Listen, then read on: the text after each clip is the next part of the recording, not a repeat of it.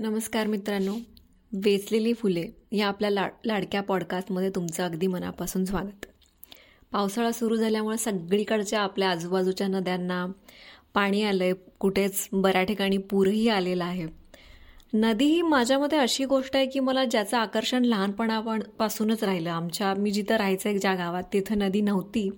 पण ज्या ज्या ठिकाणी मी जायचे पंढरपूर असेल नाशिक जिथं जिथं नद्या असतात त्यांना मला इतकं भारी वाटायचं आणि तिथल्या लोकांचा हेवाही वाटायचा की किती भारी असते ही नदी. किती काय काय करता येतं? होडीतून जाता येतं पाण्यात खेळता येतं. नदीच्या काठ पाण्यातले ते जे हे असतात काय म्हणतात त्याला जे गोट्या वगैरे त्या बघता येतात. खूप सुंदर वाटायचं त्या पाण्यात उभं राहायला खेळायला किंवा नदी फक्त वाहताना बघायला. आजही माझ्या मते कुठेही आपण जाताना नदीत दिसली तर कुणाचंही लक्ष त्याच्याकडे वेधत नाही असं होत नाही. आणि मला आजकाल मोठ्या नदीपेक्षा ज्या छोट्या नदी छोट्या नद्या असतात किंवा नदीचं पात्र जिथं उथळ असतं छोटं असतं डोंगरांमध्ये वगैरे ते मला जास्त भावतं. क काय माहिती पाणी स्वच्छ वाटतं वाहतं असतं कदाचित त्यामुळं असेल. आणि ते पाणी म्हणजे ॲक्सेसिबल वाटतं. तुम्हाला ते पाणी घाबरवत नाही म्हणूनही असेल. पण नद्यांचं महत्त्व इतकं आहे की ते त्या स्वतः वाहत राहतात आणि आजूबाजूचा परिसर सगळा समृद्ध करत राहतात. नदीवर आणि नदी काठावर नादो महान महानोर महानोरांनी एक छानशी कविता लिहिली आहे. त्यांच्या कविता संग्रहाचं नाव आहे पक्ष्यांचे लक्ष थवे आणि त्यातली कविता आहे नदी काठावर कर्दळीचे बन पाण्यात निथळे नदीकाठावर कर्दळीचे बन पाण्यात निथळे बांधाला लागून गव्हाचे पिवळे शेत सळसळे. आंब्याच्या झाडाला मोहराचा वास झेपता झेपेना. आंब्याच्या झाडाला मोहराचा वास झेपता झेपेना. गाब गाबुळ्या चिंचेला नवतीचा भार पोटी धरवेना. माघातले ऊन झेलताना अंग झाले निळेभोर. माघातले ऊन झेलताना अंग झाले निळे भोर. पान म पानमळ्यातल्या शेलाट्या वेलींचे नव्याने उभार. कोण्या बसंतीचे पाऊल लचके ते चंद्रगौर. कोण्या बसंतीचे पाऊल लचके ते चंद्रगौर. डोळ्यात फुलां डोळ्यात फुलांच्या राजस्पनाचा झडे शिनगार. कुसुंब्या रात्रीची स्वप्ने वेटाळून होती फुलवन.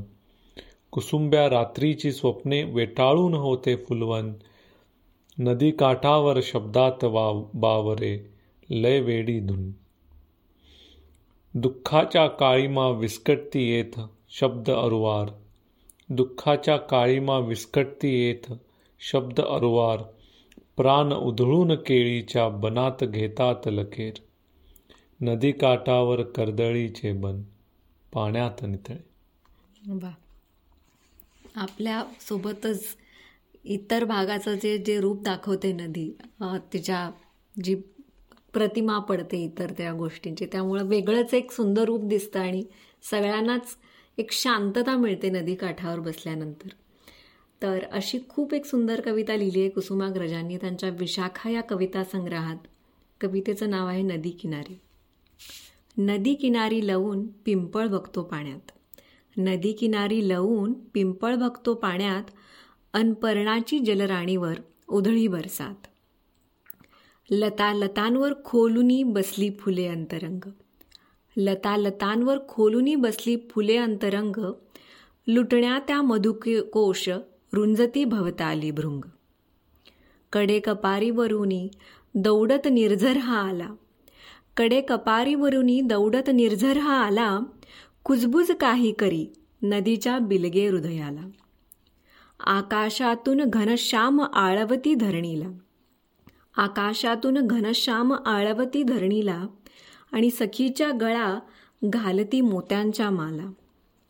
कणाकणातून घ्या कानोसा अवघ्या सृष्टीत. कणाकणातून घ्या कानोसा अवघ्या सृष्टीत. ऐकू येईल सुखमय मंगल प्रेमाचे गीत. ग्रहताऱ्यांचे रासनृत्य हो गगनी दिनरात. ग्रहताऱ्यांचे रासनृत्य हो गगनी दिनरात. पक्षापरी सृष्टीच दडे प्रेमाच्या घरट्यात. विसरुनी वैकुंठातील यास्तव आसन श्रीमंत. विसरुनी वैकुंठातील यास्तव आसन श्रीमंत. हृदया हृदयामधून राहू लागे भगवंत. हृदया हृदयामधून राहू लागे भगवंत नदी किनारी लवून पिंपळ बघतो पाण्यात अन पर्णाची जलराणीवर उधळी बरसात वा नाशिकच्या नदी किनारी बसून ही कविता लिहिली असेल असं वाटतं असं नक्कीच वाटतं कुसुमाग्रजांनी तसं नक्की केलं असेल मला खात्री अशी नदी किनारी बसून अशी बरीचशी विहंगम दृश्य तुम्ही पाहिली असणार आहेत नदीची वेगवेगळी रूपं जी आपल्याला कधी मायेचा हात देतात कधी घाबरवतात कधी आल्हाददायक रूप दाखवतात. तर अशी रूपं असतील किंवा तुमच्या आठवणी असतील नदी किनाऱ्यावरच्या तर त्या आम्हाला आमच्या यूट्यूब फेसबुक आणि इंस्टाग्रामच्या वेसलेली फुले या आमच्या पेजेसच्या माध्यमातून नक्की कळवा. पुढच्या भागात लवकरच भेटू. धन्यवाद. धन्यवाद.